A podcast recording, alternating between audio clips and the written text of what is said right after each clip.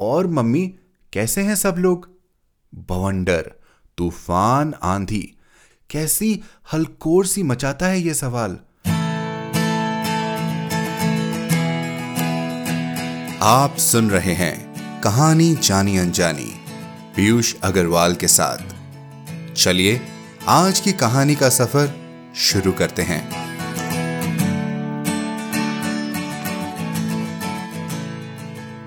नमस्कार दोस्तों, कैसी चल रही है घर की साफ़ सफ़ाई और दिवाली की तैयारियाँ? जानते हैं, साफ़ सफ़ाई करते करते कुछ कहानियाँ सुनने का सिलसिला भी चलते रहे तो काम करने का मज़ा और भी दोगुना हो जाता है। तो बस, कहानी जानी अनजानी सुनते जाइए और घर चमकाते जाइए। और ना भूलें कि कल 30 अक्टूबर, इंडी पॉडकास्टर फेसबुक पेज पर मैं लाइव आकर अनकही कहानियों के विजेता अनाउंस करने वाला हूँ। तो हमें ज्वाइन करना ना भूलें।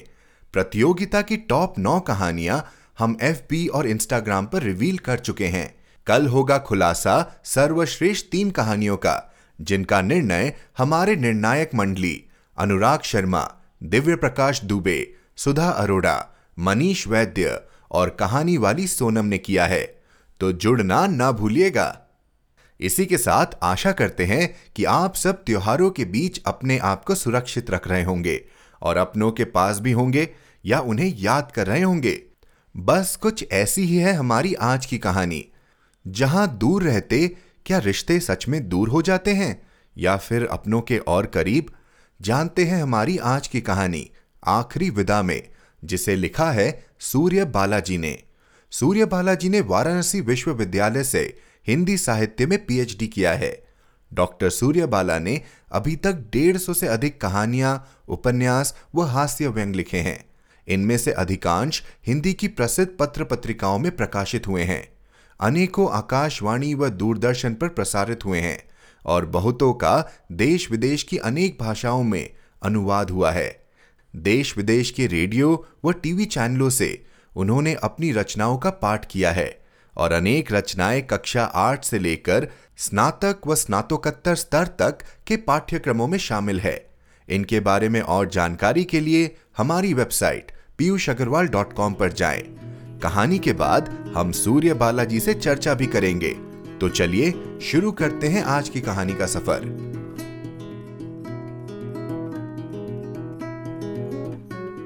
आखिरी विदा सूर्यबाला सुबह से तीन बार रपट चुकी थी वे। एक बार किचन में टंगी जाली की अलमारी से खीर के लिए इलायची का डब्बा निकालते हुए, दूसरी बार पूजा वाले ताक से बभूति उतारते हुए, और तीसरी बार बाथरूम में गीला तोलिया टांगते हुए। ना कुछ खास नहीं, बस जरा सी कूल्हे में चिलक थोड़ी छिली रक्ताप कोनी और कनपटी पर अलमारी के कोने की खरोच। लेकिन चोट के दंश और घाव की पीड़ा सहलाने का होश और फुर्सत कहाँ? पति पर इस समय पिता हावी है। उनकी चोट से ज़्यादा एयरपोर्ट पहुँचने में होती देर से चिंतित।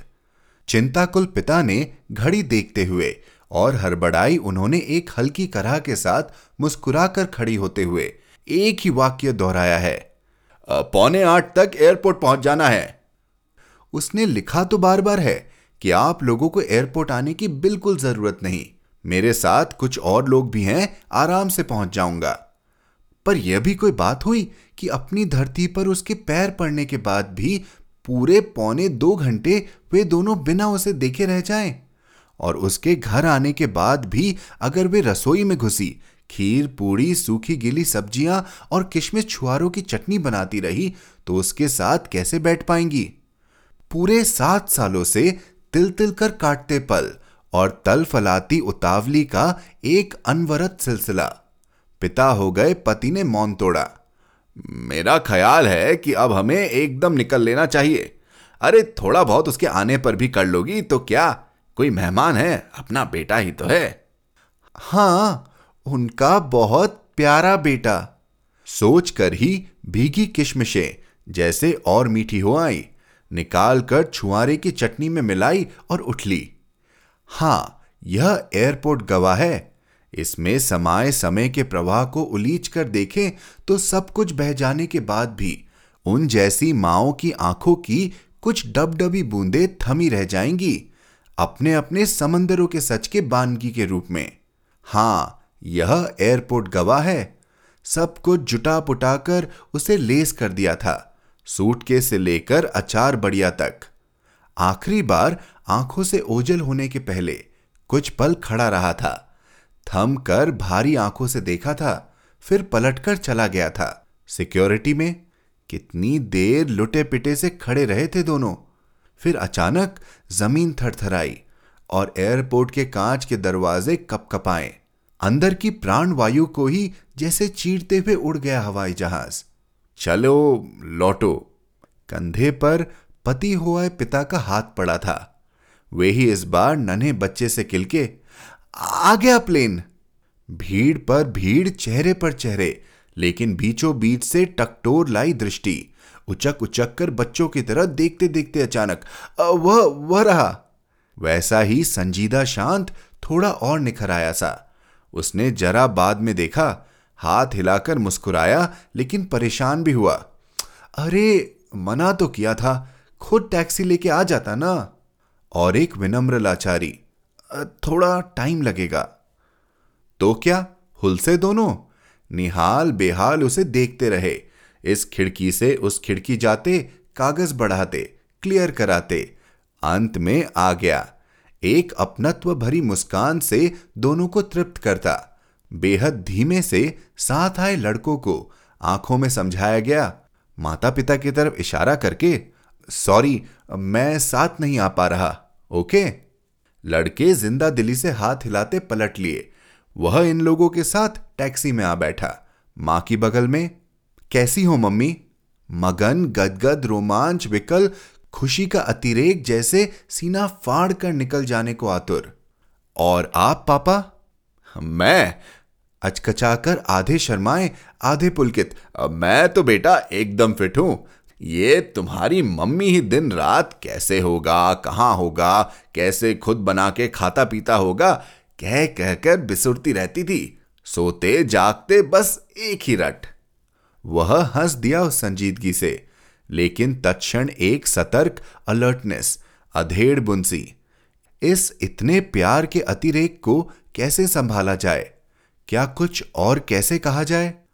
तब तक माँ ही पूछ रही थी तू बता कैसा है? अब मैं? अटपटा सा हो आया वह फिर हंसकर हाँ, अच्छा हूँ एकदम तुम्हारे सामने। इतना छोटा सा उत्तर जैसे बहुत बड़ी थाली में एक नन्हा सा कौर लेकिन इससे बड़ा जवाब आखिर हो भी क्या सकता था? अच्छा हुआ जो पिता ने तब तक इन्फ्लेशन के बारे में पूछ लिया वह इन्फ्लेशन के साथ terrorism safety security custom system आदि के बारे में बताता रहा। समझती है वे भी यह सब। फिर भी थोड़ी ईर्ष्या हुई पितृत्व से। दुर, वे और पिता क्या कोई दो हैं? आ गया आ गया घर। भर भी गया, बैगों, सूटकेसों और पैकेटों से। सब कुछ के बीचों बीच वे अचानक किन तत्व विमूत सी खड़ी रह गई हैं। क्या दे सबसे पहले खाने को? खीर। दही या फिर दूध में भीगे पुए। अमावट। अमावट उसे बहुत पसंद है। गजक भी तो उसकी सारी पसंद की चीज़ें घर में ला लाकर जमाई हुई है। लेकिन वह खाएगा क्या? कैसे मालूम हो? बावली सी उसके सामने ढेर सारे खाने की चीज़ों की सूची दोहरा गई। थोड़ी खिसखिसाहट भी लगी।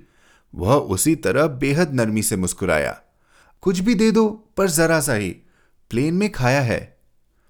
कुछ भी कुछ भी आखिर क्या? इतनी सारी चीज़ों में जो उसने सात सालों में एक बार भी नहीं चखी और उसे बहुत पसंद है, लेकिन अब दोबारा नहीं पूछेंगी। दौड़ी दौड़ी जाकर थोड़ी थोड़ी सारी चीज़ें ही एक प्लेट में सजा लाई।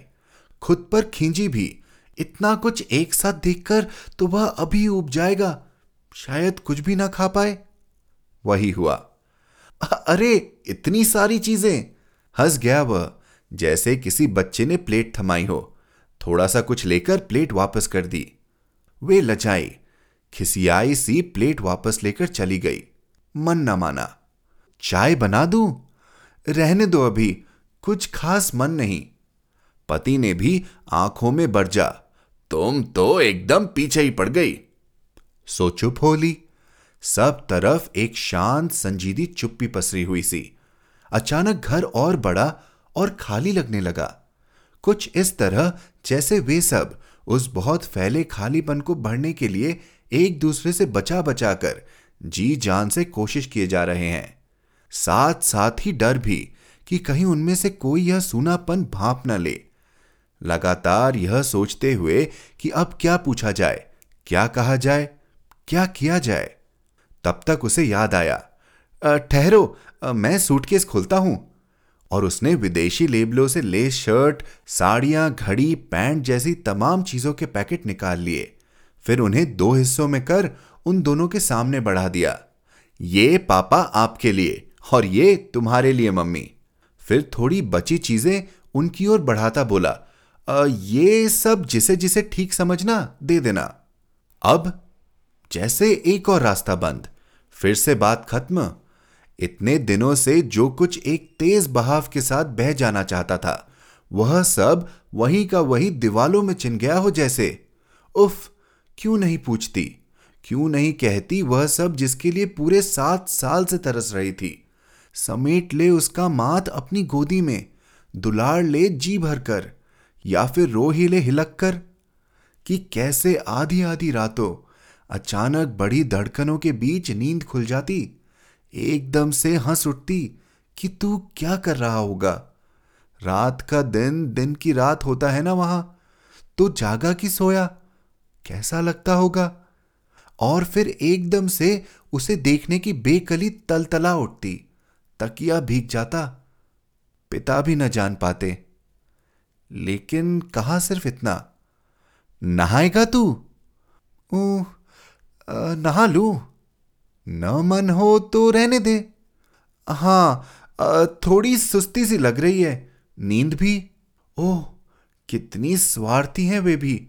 उसके जेट लैग वाली बात तो एकदम भूल गई थी। डेढ़ दिनों के रात दिन का उलटफेर। उसे बुरी तरह थकान और नींद से बोझिल कर रहा होगा। हर बड़ी मच गई उनके अंदर बाहर। जल्दी से जल्दी खाना गर्म कर लगाने की उतावली। या फिर उस सनाके से उबर कर अति व्यस्त हो जाने की तृप्ति। डोंगे पोछे सजाए, रसे का नमक दोबारा आँखें बचाकर चखा। हरबड़ी में दो बार जली, दो बार जलते जलते बची। तीन बार ऐनक रख रख कर भूली। बिना ऐनक काम करने की कोशिश में एका चीज़ें डोंगे से छलकी भी।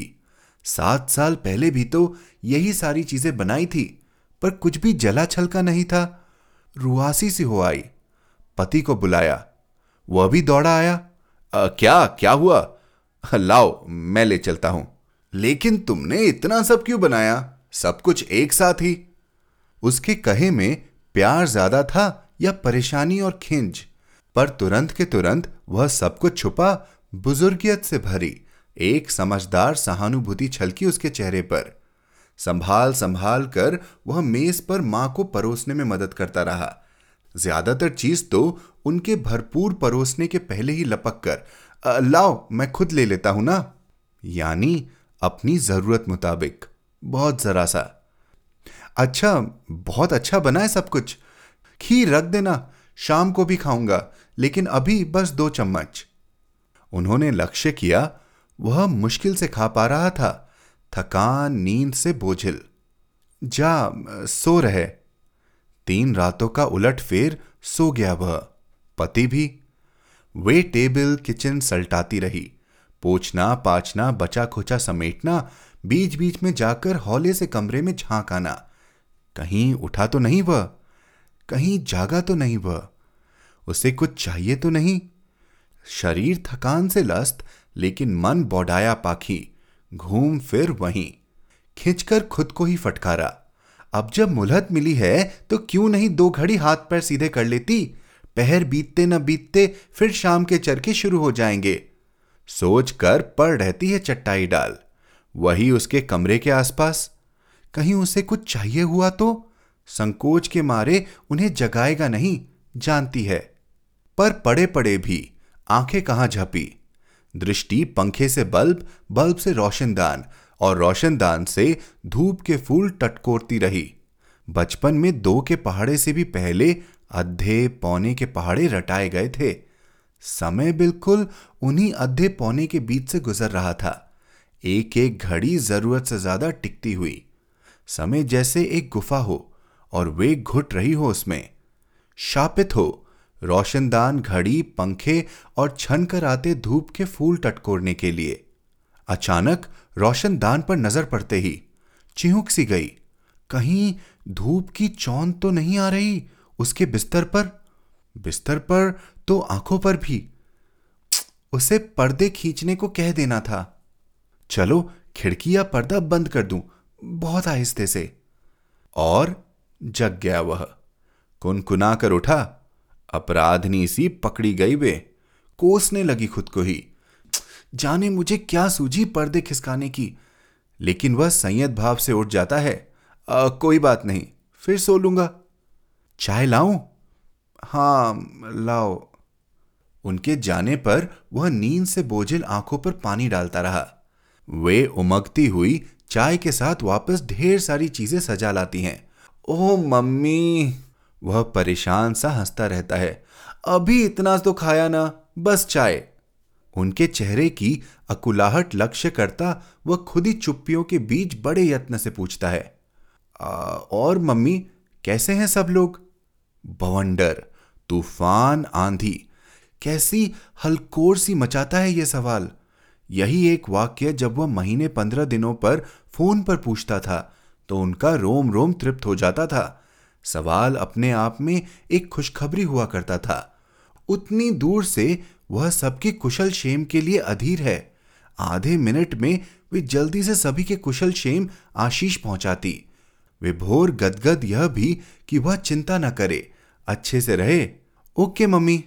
लाइन कट जाती थी। उसकी आवाज़ का छोर हाथ से छूट जाता था। तब भरपूर तृप्ति के बीच भी अंदर एक बेबसी निचुड़ती थी। वह कितना कुछ पूछना चाहती है। वे कितना कुछ बताना चाहती है। लेकिन आज जब वह एकदम उनके पास आ गया और पूरे इत्मीनान से चाय की चुस्कियों के साथ पूरा समय देता, उनसे पूछ रहा है, और मम्मी, कैसे हैं सब लोग? तो वे एकदम चुपसी हो रही हैं। उन्हें लगने लगता है जैसे सवाल के साथ जुड़े सारे सरोकार खत्म हो चुके हैं।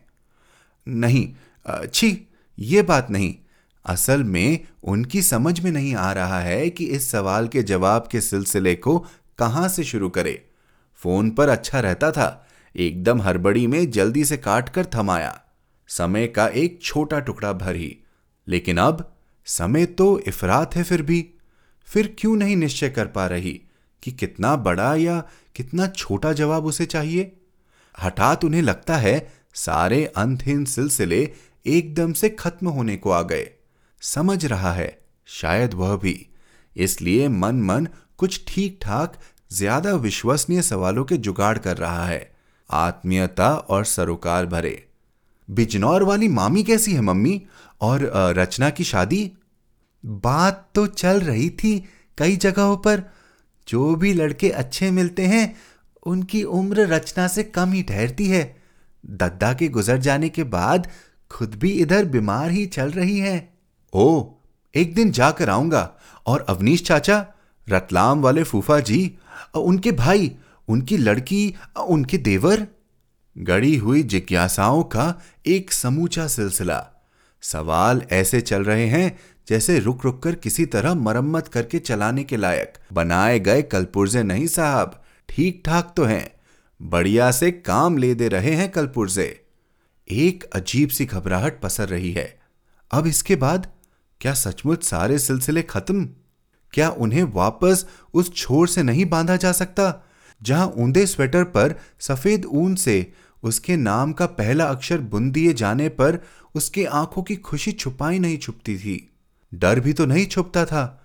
जब अगिय बेताल का डरावना सपना देखकर उनकी बाहों में दुबक जाता था, या फिर दवात सहित पूरी स्याही उलट जाने पर पापा तक बात न पहुँच पाने का वायदा, इन जैसे या इसके अलावा भी कहीं भी जाने, कुछ भी पाने की आश्वस्ति। सीधा हट, सीधा आक्रोश और सीधा प्यार पाना या जताना भी इतना कठिन सा क्यों हो उठा है? कहीं ये सिलसिले एक तरफा तो नहीं हो गए हैं। मात्र उनकी भावनात्मक तृप्ति के लिए जुटाई जाने वाली समिधा, अन्यथा जो कुछ है, जितना भी वह खुलकर सामने क्यों नहीं आता? अचानक उन्हें लगा, इतना आसान नहीं है। किसी रिश्ते को एकदम पोटली की तरह खोल देना, खोलकर भर हाथों चारों ओर छितरा देना। खुद वे ही क्या कर पा रही हैं? शायद कुछ रिश्ते ज़िंदगी की नींव का काम देते हैं। फिर नींव चिंती चली जाती है और ऊपर पुख्ता दीवारें उठती चली जाती हैं। एक नई इमारत, एक नई दुनिया आपसे आप। एक विकास यात्रा, उम्र के पड़ावों पर ठहर ठहर कर चलती हुई। एक तरफ़ केंचुल से छुटती जाती उम्र और दूसरी तरफ़ अतीत की गली में भटकते माँ बाप सात वर्ष का लंबा समय उसे भी बहुत आगे ले जा चुका है। अब उसे बहुत झुककर, बहुत पीछे मुड़कर छूनी पड़ती है। एक एक छोटी चीज़, रिश्ते, प्राथमिकताएँ, और वह किस कदर बेइंतहा कोशिश कर रहा है। हठात दया सी हो आई उस पर। एक अन्याय सा होता लगा। टटोला तू थक गया होगा ना? न, नहीं तो। बल्कि तुम ज़्यादा थकी लग रही हो। मैं तो अभी कितनी भी देर बातें कर सकता हूँ तुमसे। उफ, कितनी जद्दोजहद के बीच से की गई एक ईमानदार कोशिश। तुझे सब कुछ बदला सा लग रहा होगा ना? वह झिझका, सहमा। हाँ थोड़ा थोड़ा बहुत दिनों बाद लौटा हूँ ना। उन्हें लगा, पूछ पाता तो शायद यह भी पूछता।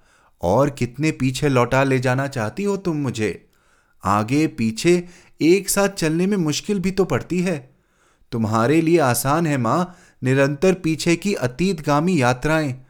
क्योंकि वर्तमान और सामने आते भविष्य का अकेलापन और सन्नाटा तुम्हें आतंकित करता है। इसलिए तुम निरंतर चहल पहल भरे अतीत में ही पना ढूंढती हो। लेकिन मैं मैं तो सिर्फ़ अतीत या वर्तमान में नहीं रुक सकता ना। मेरे लिए तो समय और उम्र चढ़ते हुए सूरज की सीढ़ियाँ हैं। बेल बजी। सिर्फ़ पिता रह गए पति लौट आए थे। एक छुटकारे की सी सांस हल्की हो आई, लेकिन तत्क्षण अपने आप से कोई चोरी से करते पकड़ जाने का एहसास। हल्कापन यानी छुटकारा अपने बहुत अच्छे बेटे के पास से हटाने पर। वह साढ़े तीन दिन रहा। वे चिमटे कलछी से हाथ जलाती, पुए तलती रही। बादाम की कतलियाँ बुरकती रही, उससे कपड़े बाथरूम में छोड़ देने की जिद करती रही। उसे सात साल से छूटी कपड़े की अलमारी में कपड़े टांगते, शीशे में कंगी करते देखती रही देख देख कर निहाल होती रही। जगते में ही नहीं, सोते में भी बीच बीच में कमरे में झाँक देख जाती रही। लेकिन अंतिम दिन, आधी रात जब उद्विग्न पिता ने डूबी सी आवाज़ में उनके कंधे पर हाथ धरकर कहा कैसा लगता है ना? कल चला जाएगा वह। तो उनकी आँखों में जो दो भरपूर आँसू डबडबा आए, उन्हें पिता ने शायद नहीं समझा। पिता ने समझा, यह तो होना ही था। बेटा जाता है सुबह, फिर न जाने कितने सालों के लिए। इसलिए दिलासे की थपकी दी। हा घबराओ नहीं, फिर से कुछ ही सालों में लौट कर आएगा ना? जैसे इस छाती पर जैसे कोई समंदर हरहरा उठा। पछाड़ खा खा के लहरें चकना चूर होती रही। बोल पाती तो कहती, नहीं, और कितनी बार लौटाएँगे हम उसे, और कहाँ तक?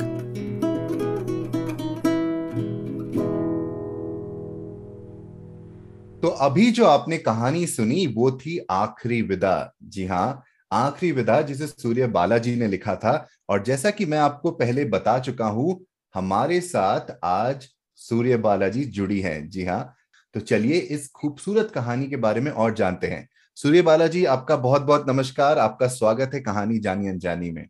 नमस्कार पीयूष जी। बहुत अच्छा लग रहा है कि मे, आपने मेरी एक कहानी इतने लोगों तक पहुंचाई।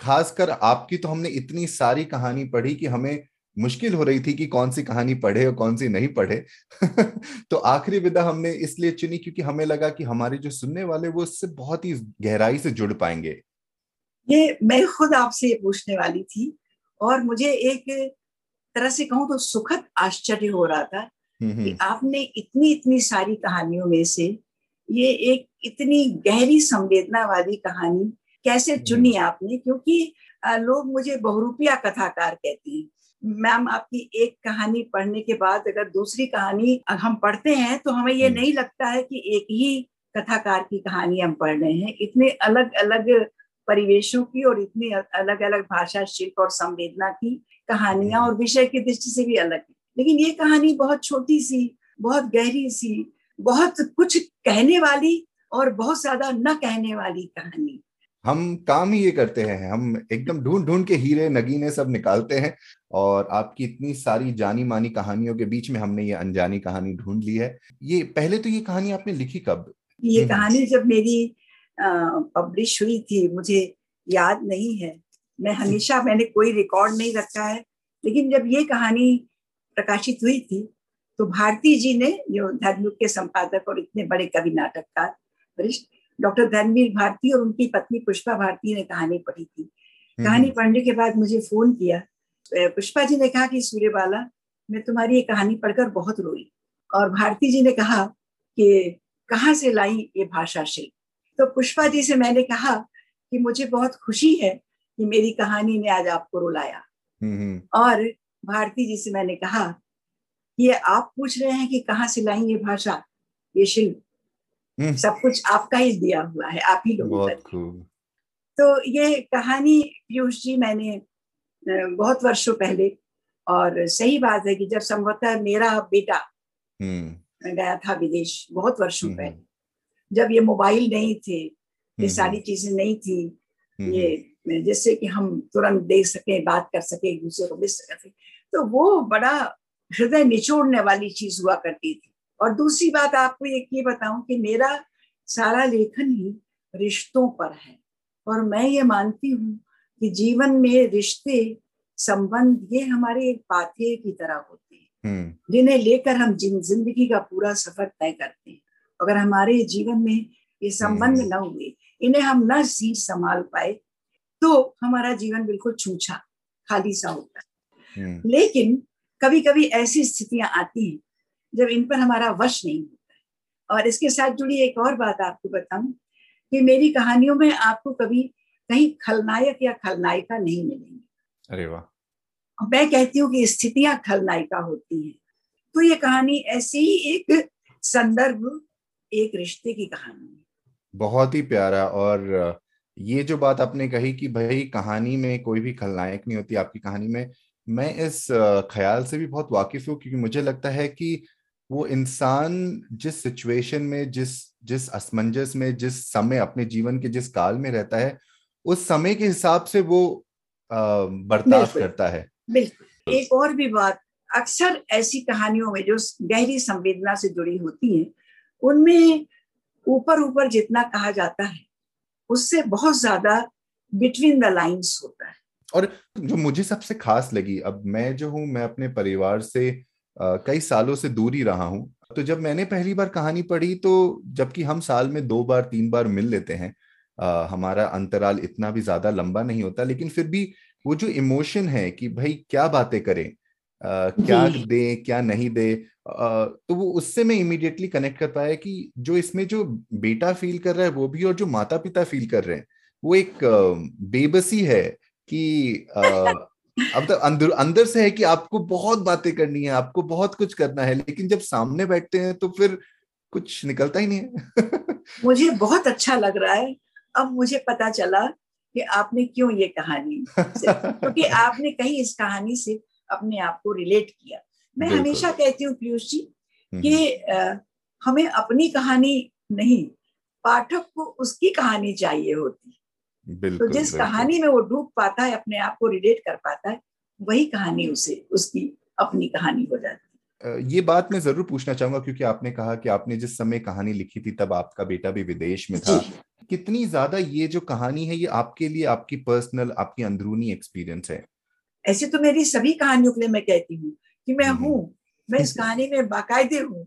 हम्म। बस आप पकड़ नहीं पाए किस पात्र के किस अंश से किस संदर्भ में कहा से आती हूँ लेकिन हूँ अवश्य हम्म। लेकिन इस कहानी में भी यही था कि मैं सच की यह बात थी बेटा बाहर से आया था और जो मैं हम्म। कहती हूँ कि मेरे कहानी में वो लड़का बड़ा अच्छा है हम्म। माँ को बहुत प्यार करने वाला हो पिता को बहुत प्यार करने वाला है लेकिन संदर्भ इतने टूट गए हैं वो इतने अलग संदर्भों में इतने अलग समय तक बाहर रहा है।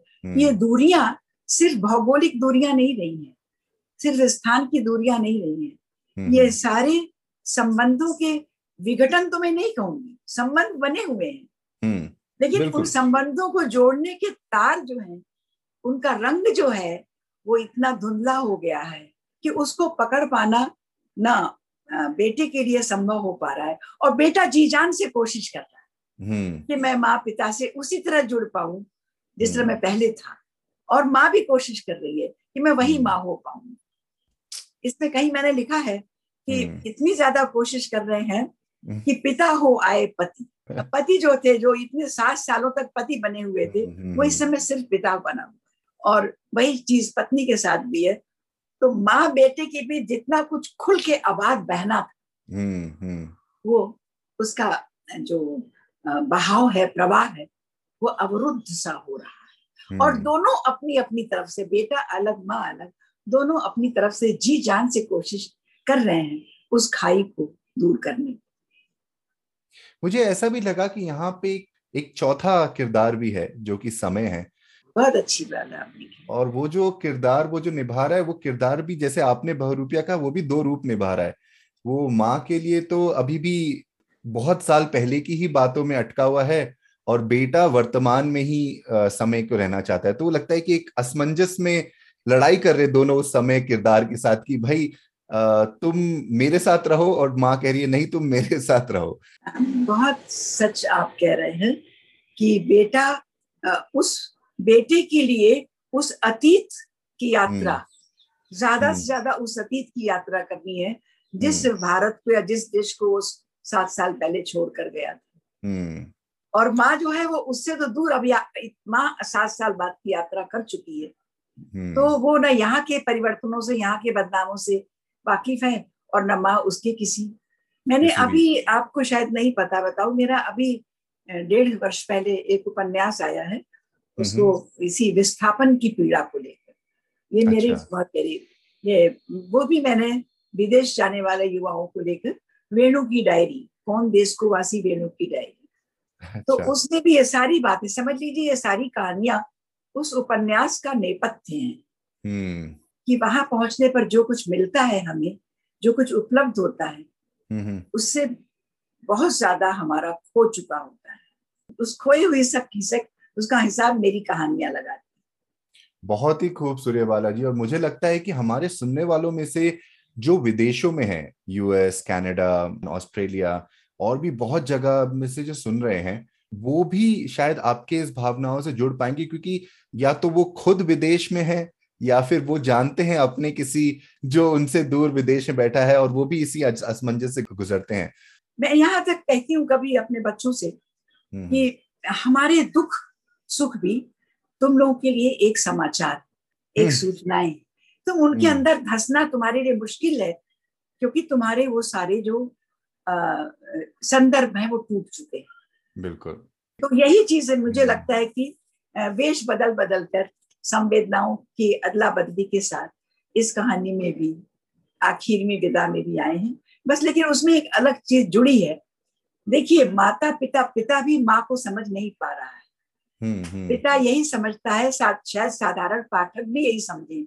मैं बीच में ये कहूँगी कि हर पाठक की अंजलि भी अलग होती है कि पिता समझता है कि माँ इसलिए रो रही है कि वो कल सुबह चला जाए। लेकिन माँ जो है वो इसलिए बेचैन तलफला रही है कि बेटा जा चुका है। जी। पिता कह रहा है कि घबराओ नहीं वो फिर वापस फिर वापस आएगा।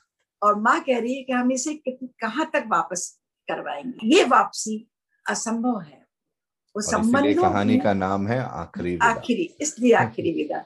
वरना ऊपर की तो आई से आएगा ही और जाएगा। बहुत ही खूबसूरत रचना बहुत ही खूबसूरत बातें सूर्य बालाजी। थोड़ा सा और जानेंगे आपके बारे में। मुझे मालूम है आपने ढेर सारी कहानियाँ लिखी। जैसा आपने का रिकॉर्ड नहीं रखा होगा आपने गिनतियाँ भी नहीं की होगी।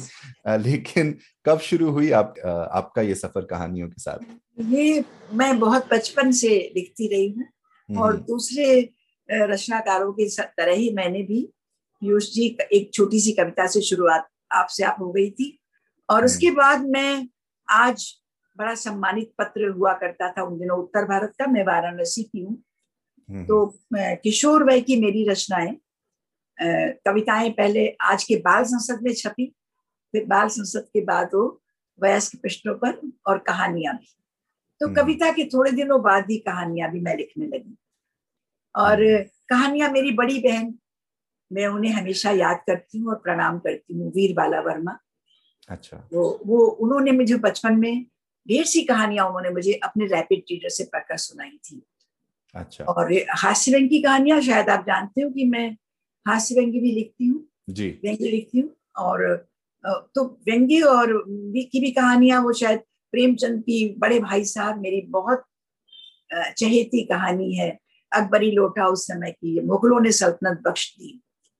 आप वो सब कहानियाँ भी सुनवाइए अपने बड़े भाई साहब तो हमारी मेरी भी बहुत ही पसंदीदा कहानी है और इनफैक्ट हमारे इस पॉडकास्ट पर मैंने जो तीसरी कहानी पढ़ी थी अभी हम अस्सीवे कहानी की तरफ़ बढ़ रहे हैं वो बड़े भाई साहब ही थी।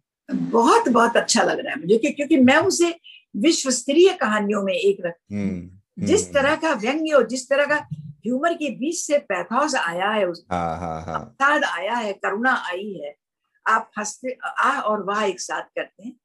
तो इन चीज़ें ये चीज़ें थी इन्हीं वजह से मैं आ, मतलब स्वयं अपने सुख के लिए लिखती चली गई और अभी तक मैं अपने सुख के लिए ही लिख रही धुआंधार लिखा है पर अपने लिए लिख तो ये मेरा कहानियों का संसार बस। बहुत ही खूब सूर्य बालाजी आपसे बातें करके मुझे बहुत खुशी हुई और आ, मुझे उम्मीद है पूरी तरह की हमारे जो सुनने वाले हैं उन्हें भी कि आपकी बातें सुनकर बहुत आनंद आया। इसी तरह हम आपकी कहानियाँ उम्मीद है कि आगे भी पढ़ते रहेंगे और आपसे ढेर सारी बातें करते रहेंगे। हमारे साथ जुड़ने के लिए बहुत बहुत धन्यवाद।